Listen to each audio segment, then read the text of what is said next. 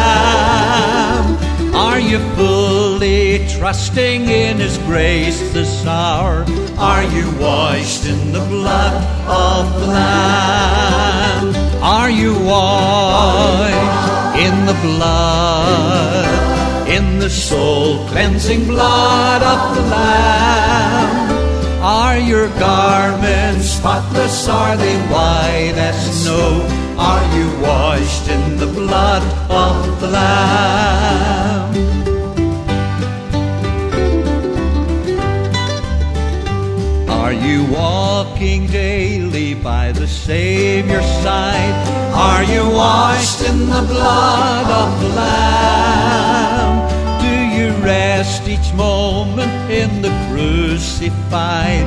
Are you washed in the blood of the Lamb? When the bridegroom cometh, will your robes be white, pure and white in the blood of the Lamb? Will your soul be ready for the mansion bright? Are you washed in the blood of the Lamb? Are you washed in the blood, in the soul cleansing blood of the Lamb?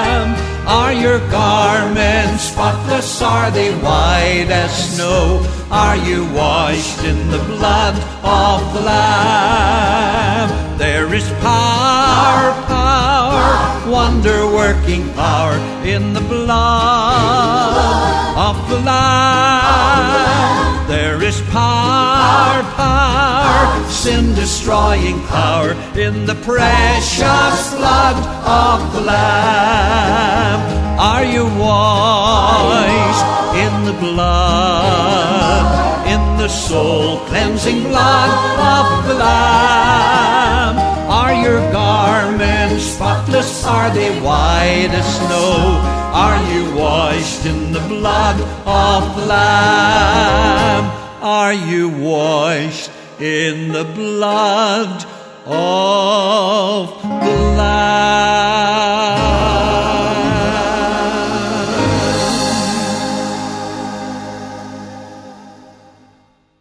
Welcome to Pilgrim's Progress. I want to share with you today a, a very well known story. But there's a problem. In fact, two problems. The problem is we have heard the story so many times, those of us who are Christian, that it's hard to hear with freshness. What we think we know is our greatest problem. It's obvious that the Christian church in America is not transforming our culture, but instead the culture has transformed the church. The church has become a center of entertainment, of cheap and shallow grace. The church has become an institutional business, a center of social activity. But the church in America is not a place of life changing redemption as it was viewed by those who were part of the early church. The bite has gone out of the story. So, as I share this story with you today, I urge you put aside what you think you know about this story and listen to it afresh. Now, the second problem we face if you hear this story, if you hear this message today, and it does not result in change in your thinking and in your life, it will have simply been a deeper vaccination of the worldly church. I don't want to offer you something that will allow you to settle even more comfortably into the modern American church that is dead to righteousness and holiness.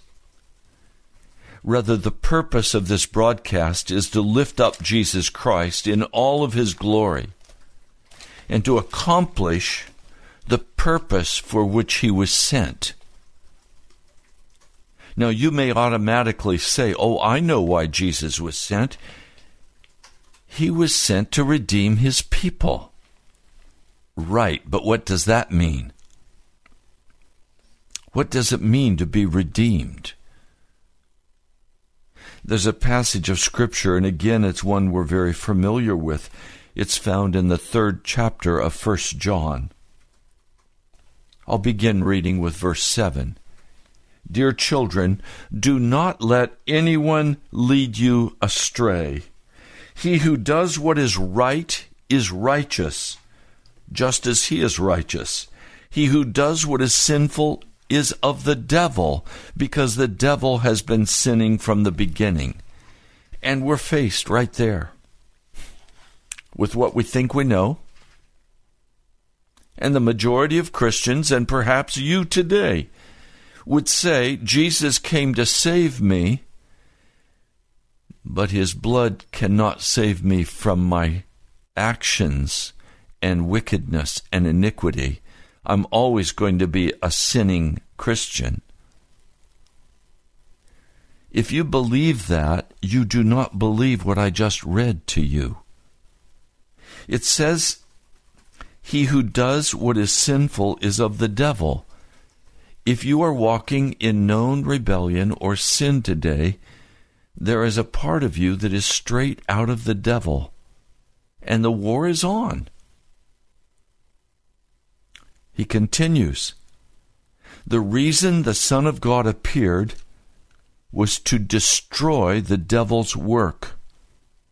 No one who is born of God will continue to sin because God's seed remains in him. He cannot go on sinning because he has been born of God you have not been born again, if you can continue day after day, week after week, year after year, continuing to walk in your sin, according to the Apostle John, that means you have not been born again. We're not used to being told this, are we? Jesus had a very specific purpose in coming, and that was to destroy the devil's work in your life. Will you allow Jesus to destroy the devil's work in your personal life? If not, you're of the devil. Jesus is very clear. He came to destroy the devil's work in your life. Now, the, the story I want to share, I just want to read it to you straight from the Word. I'm going to read it from the New International Version. It's found in Mark, Mark 14, and I'll begin reading with verse 32. Mark, the 14th chapter, beginning in verse 32. They went to a place called Gethsemane. I need to stop right there. I recently was privileged to go to the Garden of Gethsemane. I saw those 2,000 plus year old trees that witnessed Jesus that night. I fell on my face on the rock where Jesus prayed that night. And I too prayed. And I specifically prayed for you. I wept on that rock for you.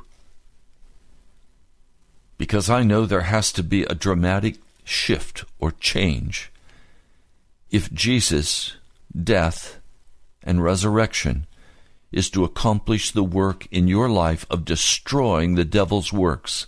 There has to be a dramatic change. There's a price you must pay. You must cooperate with Jesus and allow him to do in his do in your heart his work of destruction and recreation. You must be metamorphosed, changed, transformed. I went into a place of business close by. It was a store that sold all kinds of olive oil. And in the entrance to the store, a large entrance, right before us was a a place to crush olive oil, olives. Burlap bags, they would place the olives in those burlap bags and they would stack them up. And then they had rigged up uh, a pole with a heavy stone on the end of it. And then on the other end, they would hang heavy rocks, round ones with a hole in the middle and a rope going up around that long pole so that they could lift easily that heavy stone on the end. They would place the burlap bags under it, and then they would slowly lower that big, huge rock down on that burlap bag. And it would crush the olives, and the olive oil would flow forth. Well, Gethsemane means place of crushing or stone of crushing. This is where we find Jesus. He said to his disciples, Sit here while I pray. He took Peter and James and John along with him, and he began to be deeply distressed and troubled. My soul is overwhelmed with sorrow to the point of death, he said. Stay here and keep watch. The Gethsemane stone is being lowered upon Jesus. He is being crushed. Verse 35 Going a little further, he fell to the ground and he prayed that if possible that hour might pass from him. Abba, Father, he said, everything is possible for you. Take this cup from me, yet not what I will, but what you will. And then he returned to his disciples, and he found them sleeping. Simon, he said to Peter, Are you asleep? Could you not keep watch for one hour? Watch and pray so that you will not fall into temptation. The spirit is willing, but the body is weak. And once more he went away and he prayed the same thing. And when he came back, he again found them sleeping because their eyes were heavy. They didn't know what to say to him. Returning the third time, he said to them, Are you still sleeping and resting enough? The hour has come. Look, the Son of Man is betrayed into the hands of sinners. Rise, let us go. Here comes my betrayer. And just as he was speaking, Judas, one of the twelve, appeared with him. With him was a crowd armed with swords and clubs, sent from the chief priests and the teachers of the law and the elders. Now the betrayer had arranged a signal with them the one I kiss is the man. Arrest him and lead him away under guard. Going at once to Jesus, Jesus, Judas said, Rabbi. And he kissed him. This is the brokenness of Jesus in that Garden of Gethsemane. If you read the account in Luke, the 22nd chapter, it says he sweat blood like, like a man sweating water, except it was blood. The disciples, it says, were exhausted by sorrows, and so they slept. An angel came and strengthened Jesus.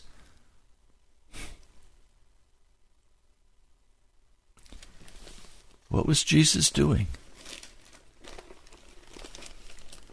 Why the agony? Well, again, in Psalm 51, King David is speaking Have mercy on me, O God, according to your unfailing love, according to your great compassion. Blot out my transgressions. Wash away all of my iniquity and cleanse me from my sin. Well, we know he had sinned with Bathsheba. He had acted with Bathsheba. He acted in the murder of Uriah. His actions had utterly destroyed his testimony and had brought the God of heaven into shame before the eyes of the pagan world. He is saying, blot out my transgressions, blot out my actions where I sinned against you. And then he says, Wash away all of my iniquity. What is iniquity? Well, literally in the Hebrew, the word iniquity means bent, twisted. He says in verse 4 Against you and you only I have sinned and done what is evil in your sight. He did evil, and this is what had to be blotted out.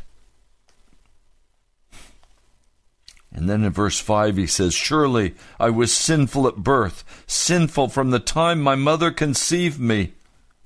Surely you desire truth in the inner parts. You teach me wisdom in the inmost place. Cleanse me with hyssop, and I will be clean. Wash me, and I will be whiter than snow. Create, verse 10, in me a pure heart. It is going to require two things. First, there's going to have to be the blotting out of his actions. His sin is going to have to be removed. Every time in the New Testament that it's in the Greek speaking about the forgiveness of sin, it is the word aphis in the Greek. And it means literally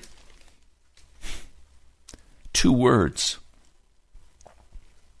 apo, off, and secondly, away off. The sin has to be taken off. It has to be sent away. As when a husband divorces his wife. He no longer fellowships with her. There is separation. She no longer sleeps with him. There is separation.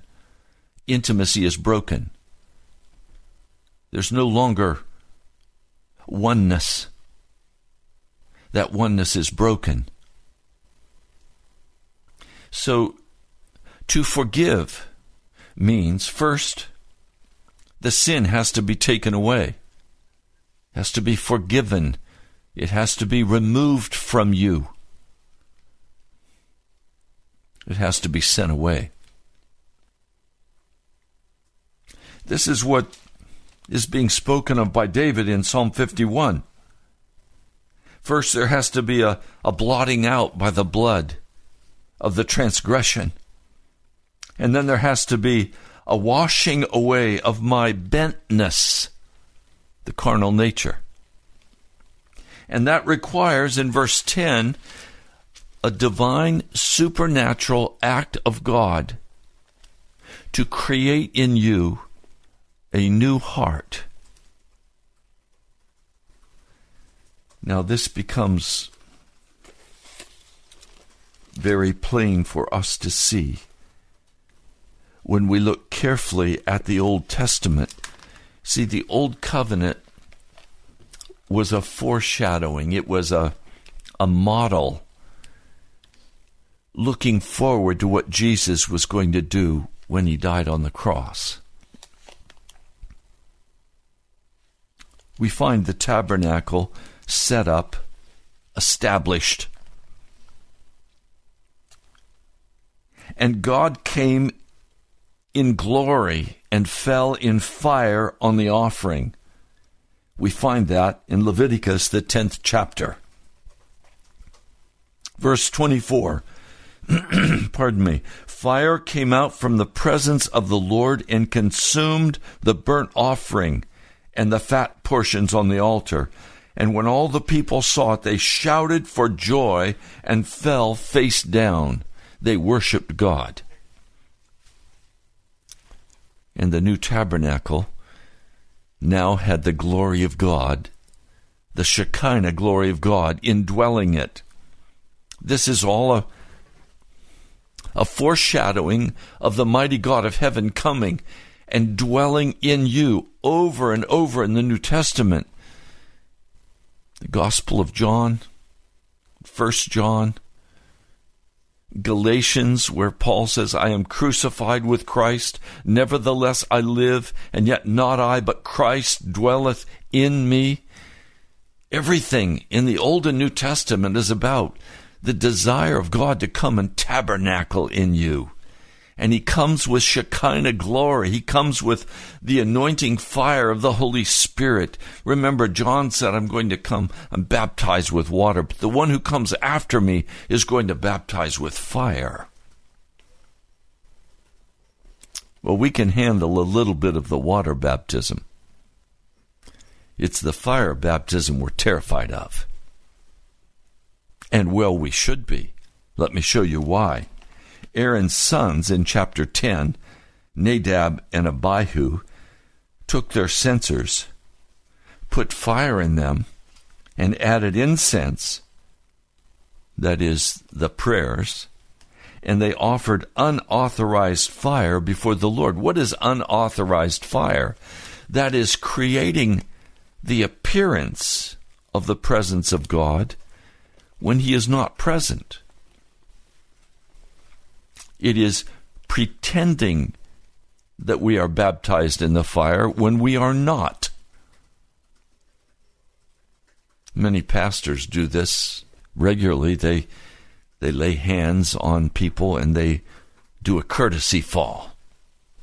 There's no Holy Spirit presence, but everybody knows the culture. And in many churches, they have these little cloths, and they, they call them modesty cloths. They cover the women's legs so they can lay on the floor and soak in the presence of God after the pastor has been proven powerful in the Spirit. It's a game that's played in the modern church. It's part of the culture of some churches. Very dangerous game to pretend that you have the fire of God when the fire of God is not present. Nadab and Abihu did that. Actually, what happened is, as we learn from other portions of scriptures, that they probably got drunk. Part of the reprimand that Moses gives to Aaron later is look, when you're going to go into the temple of God, the tabernacle of God, don't drink before you go. Why? Because you may authorize unauthorized fire. And so it is today. There is a drunkenness in the church, drunk on the world and its entertainment. And so we pretend that we're worshiping Jesus, in his mercy, he doesn't destroy us. But he could not do that in the Old Testament because we had to see very clearly the penalty, even though the penalty be delayed in our day. They offered unauthorized fire. What is that? That's fire that came from their tent. It's fire that came from them, not from God. Verse 2, this is Leviticus 10, verse 2. So fire came out from the presence of the Lord and consumed them, and they died before the Lord.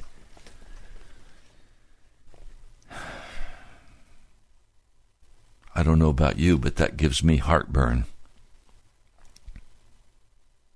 One moment you have the fire of God coming down on the altar, and everybody is rejoicing and falling down and worshiping God. The next moment you have two drunk men, priests, coming before God, pretending they have the fire of God, and all they have is their own fire, and the fire of God comes out and destroys them. I don't know if that gives you heartburn, but it does me. I don't want to pretend that we have the presence of God when we don't. That's why at the National Prayer Chapel we go bare. We don't have a band. We don't have all the music and all the show. I don't pretend that we have the fullness of the Holy Spirit. Instead, I preach repentance and righteousness. But some of you want the entertainment. You want the inspiration. You want the Kennedy Center deal show us a little inspiration and make us cry and laugh and tell us some jokes about sports and let's have a good time in church. As one national speaker said, when you go to church, go and have a good time. You're saved, you're you can't be lost, you're on your way to heaven. So go to church and laugh and talk and play and, and have a good time in church. It's it's supposed to be a good time, it's a party time. Strange fire. When America is going to hell in a handbasket and the church is supposed to gather and laugh and play and have a good time, are you kidding me? Really? Have we no responsibility for the moral condition of our nation? Have we no word of rebuke for the leadership of our nation? For the ungodly actions of our men and women? Do we as a nation, because we're big and powerful, have the right to just go kill anybody who disagrees with us? Really? Is that America? Are we the policemen of the world? Does the world comprise vital interests for our national security? Really? Are we free just to go bomb anybody we want to bomb? Are we free to go into nations like Libya and destroy them and give them to ISIS? Are we free to go into Afghanistan and Iraq and totally destroy their infrastructure, even though it was a wicked infrastructure, and just give them to the Wahhabis? And create a, a Muslim caliphate? Are we really free to do that? Is that righteous? Now, I'm not being political, I'm being moral. Are we free to lift up gay marriage in America? Marriage? Is that marriage? Between a man and a man? A woman and a woman? Is that marriage? I don't think so. God created marriage, not governments. Are we free to lie and cheat and steal? Our IRS regularly confiscates money from small businesses. Is that just?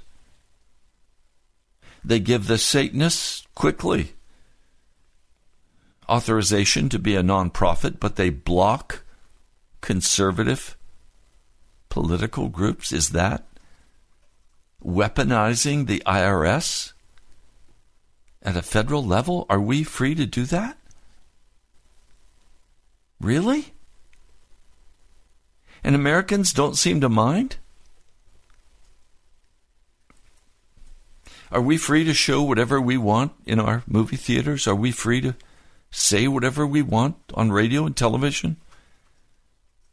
Is every ungodly thing welcomed on the cover of National Geographic or Time magazine? Really? Are we welcome to come and authorize whatever fire happens to be in our hearts and expect that the God of heaven will not bring judgment? Can we kill the babies in the mama's womb? Can we authorize abortions and say we're we're all right? I don't think so. America has become an utterly immoral nation. Utterly wicked. Now, there are many good people in America. By good, I mean they're kind and loving. Humanistically, they seem to be good. But that's not the gospel. The gospel is a total life transformation. It's the sin being blotted out. It's being made righteous. It's not walking in the sin that we choose to walk in and, and claim that we're okay in that. There's a there's an account in the book of Leviticus that we need to look at very carefully in light of the Passion Week, in light of what Jesus really meant for us and did for us. We find the story in the book of Leviticus. It's called the Day of Atonement. Aaron was told that he was not to simply go into the most holy place whenever he chose to behind the curtain. Oh, and by the way, we have the right to enter that holy holy of holies anytime we choose to. In fact, we're encouraged to move in and live there, but not in unrighteousness. And that was the problem with Aaron. He was being told, Don't go in there any time you want because you will die. Your sin will cause you to die. So he was to go in once a year. He was to bring a sin offering and the blood to be offered he was to wear a sacred linen tunic. He was to be dressed in sacred garments. And after he offered a sacrifice of blood for himself, he was to take two male goats for a sin offering. Now, these two male goats represent what Jesus did in the atonement. We we will not understand the fullness of what Jesus did for us on the at the atonement at the cross if we don't understand these two goats represent a God man being brought into total unity and oneness and yet separate. So these two goats, one was to be brought we find in verse 8 he's to cast lots for the two goats, one lot for the Lord, and the other for the scapegoat, it says in the NIV. That's a totally foolish translation. It is in no way meaning scapegoat, it means literally the goat of departure. That's what the word Azazel means goat of departure. And so you have, first, you have the Lord's goat, and then you have the Azazel goat. They're both to be presented alive before the Lord And they're both used for making atonement. They're both part of the atonement. One goat is to be offered before the Lord, and the other goat is going to be led off into the wilderness. Let me read. Aaron shall bring the bull for his own sin offering, that is, verse 11. Leviticus 16, verse 11 Aaron shall bring the bull for his own sin offering to make atonement for himself and his household. And he is to slaughter the bull for his own sin offering. He's to take a censer full of burning coals from the altar before the Lord. How was that altar set ablaze? By fire that fell from heaven with two handfuls of finely ground fragrant incense, and he's to take them behind the curtain. He's to put the incense on the fire before the Lord, and the smoke of the incense will conceal the atonement cover above the testimony so that he will not die. Now, please understand, in the Old Testament, we see clearly that if you sin, you will die and the blood of a bull could not remove his sin. In the Old Covenant, we are declared righteous, not made righteous. Dikasune is the Greek word. It's always declared righteous in the Old Covenant.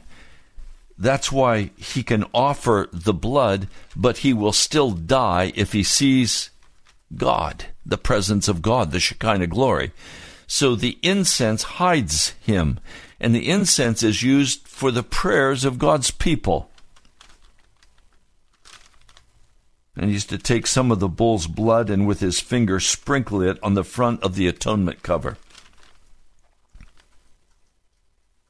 The atonement cover is called the seat of mercy. It's made of solid gold. It represents Jesus himself. He shall sprinkle some of it with his finger seven times before the atonement cover. Then, verse 15 He shall then slaughter the goat for the sin offering for the people. That is, he's to leave the Holy of Holies. He's to go out, and there he is to take that goat offering and he is to slay it. He is to cut its throat and he's to take its blood behind the curtain and do with it as he did with the bull's blood. This is for the people. This is the first step in atonement. He shall sprinkle it on the atonement cover and in front of it. In this way, he will make atonement or at one ment. That's what atonement means. At one ment he is bringing together an unholy people with a holy God. He will make atonement for the most holy place because of the uncleanness and rebellion of the Israelites, whatever their sins have been. All of their sins had to be confessed. They had to wash their garments. They had to prepare themselves for coming into the presence of God. Now he is to do the same thing for the tent of meeting, which is among them in the midst of their uncleanness. In other words, the whole camp of Israel is a place of uncleanness. We find in the church that it is to be a place of cleanness, not of uncleanness. I'll show you that in a moment. Verse 17 No one is to be in the tent of meeting from the time Aaron goes in to make atonement to the most into the most holy place until he comes out having made atonement for himself, his household, and the whole community of Israel. Then he shall come out to the altar that is before the Lord and make atonement for it. He shall take some of the bull's blood and some of the goat's blood and put it on the horns of the altar he shall sprinkle some of the blood on it with his finger seven times to cleanse it and to consecrate it from the uncleanness of the Israelites. Now, this offering had to be done once a year. But the book of Hebrews tells us he had to do that once a year because the blood of bulls and goats could not remove sin, it could only cover it over. The blood of Jesus is not like the blood of bulls and goats. The blood of Jesus, we're told, removes sin once and for all. It's finished. I want to show you what that finished work looks like. This is Leviticus 16, verse 20. When Aaron has finished making atonement for the most holy place, the tent of meeting, and the altar, he shall bring forward the live goat. He shall lay both hands on the head of that live goat and confess over it the wickedness and rebellion of the Israelites, all their sins, and put them on the goat's head. Now, the blood of atonement has been offered in the most holy compartment. That is, their sins have been declared covered. They have been forgiven. Now, the scriptures say their sins were blotted out. What does that mean? It doesn't mean that they were changed, it means that God changed his position. So now he's not going to destroy them, he's going to show them mercy because he has blotted out their sins. He has not forgiven their sins in the sense of removing their sins. That cannot be done until Jesus dies at Calvary. But notice, he's to lay both hands on the head of the live goat and confess over it all the wickedness and rebellion of the Israelites, all their sins, and put them on the goat's head. And he shall send the goat away into the desert in the care of the man appointed for the task. The goat will carry on itself all their sins to a solitary place, and the man shall release it in the desert.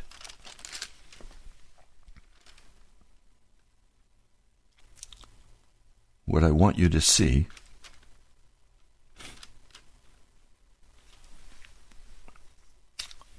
is that Jesus is represented by the goat of atonement. He is slain. The blood is our atonement. Then, over the head of the goat of departure, all of the sins were again confessed over the head of this goat. And the goat was then led off into the wilderness, the goat of departure. What does it mean? Well, simply that this goat of departure was also the goat of atonement. Atonement is a twofold work it is the forgiveness of our sins, and it is the removal of our sins. Both are necessary. There is no salvation in the scriptures. Remember, I, I warned you at the beginning You have to hear afresh. There is no salvation and there is no atonement if only half of the atonement is done. If the atonement does not make you righteous and remove all sin from your life, all iniquity, bentness, if you do not have removed from you all known sin, the atonement has not been effective in your life. It has not accomplished its purpose. There must be a work, first, of removing your guilt by the blood sacrifice of Jesus. The sin must be purged, blotted out.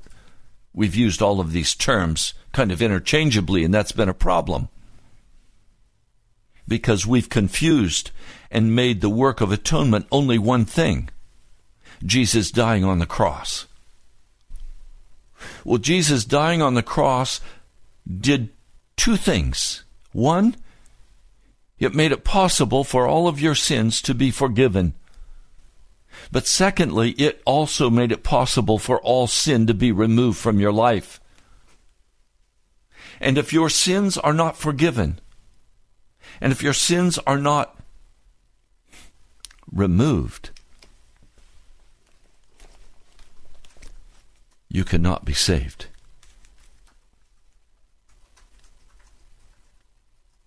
the work of reconciliation requires both goats in their action to accomplish atonement in your life. Now we've we've corrupted salvation language. We've corrupted the word justification. And if you read John Wesley, you'll find that even he uses this term, taking it from what the reformers have said, and it is extremely confusing. Words are merely vehicles that we apply meaning to. And if the meaning is corrupted, there's a misunderstanding of what the gospel of Jesus is all about. The word to justify is an Old English word. Literally, the word to justify in Old English means righteous. But we have taken the word justify to mean the first work of atonement, which is to forgive, and by that we use the corrupted meaning of the word forgive we mean in the corrupted language of today's salvation story, we mean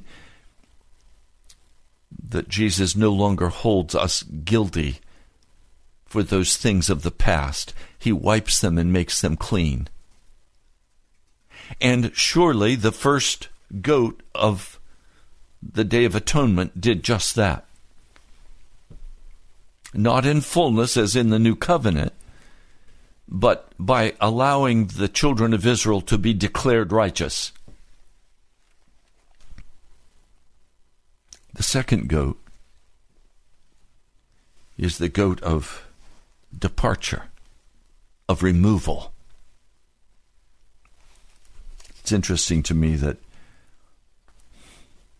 in the book of Enoch, which was held in very high regard in the day of the apostles, in the day of Jesus. Uh, Peter and Jude both quote from the book of Enoch. In that book, on page 6 and 7, Azazel is a leader of the fallen angels. And he taught all manner of unrighteousness. He taught men the practice of war. He taught women the fine points of seduction.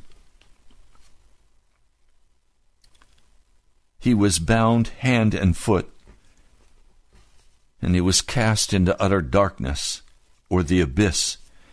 They covered his face that he may not see light, and he is now waiting for the great day of judgment, where he shall be cast into the fire of hell.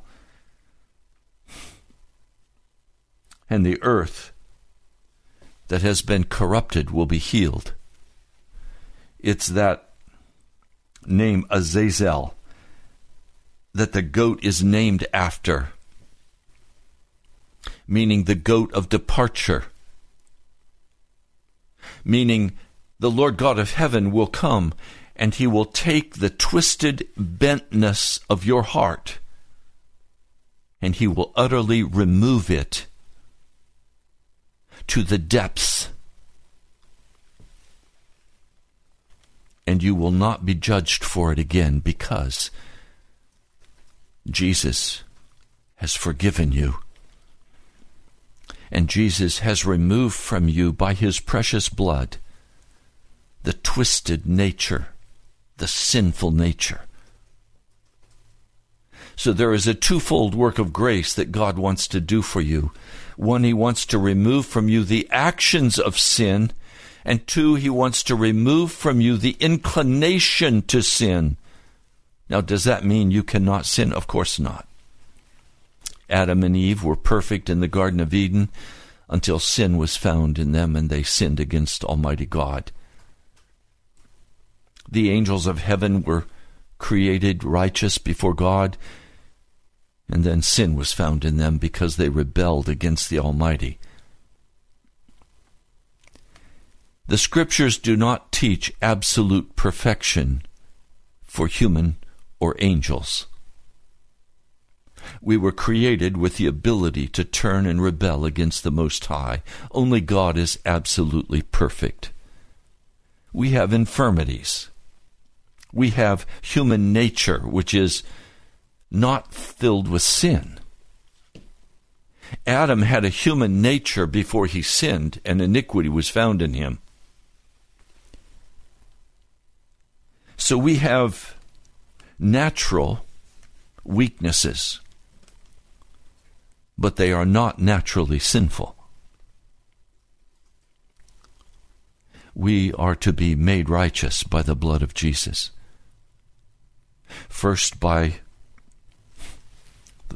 the blotting out of our transgressions, and secondly, by the removal of our wicked nature, so that we can serve Jesus in righteousness, in holiness. Now, we're out of time for today. I pray that you will read the scriptures, Romans, the sixth chapter, First John from chapter 1 all the way through. Don't just rest in what you've been taught, but go to the Word and search for it. You're listening today to Pilgrim's Progress. Go to our webpage, nationalprayerchapel.com.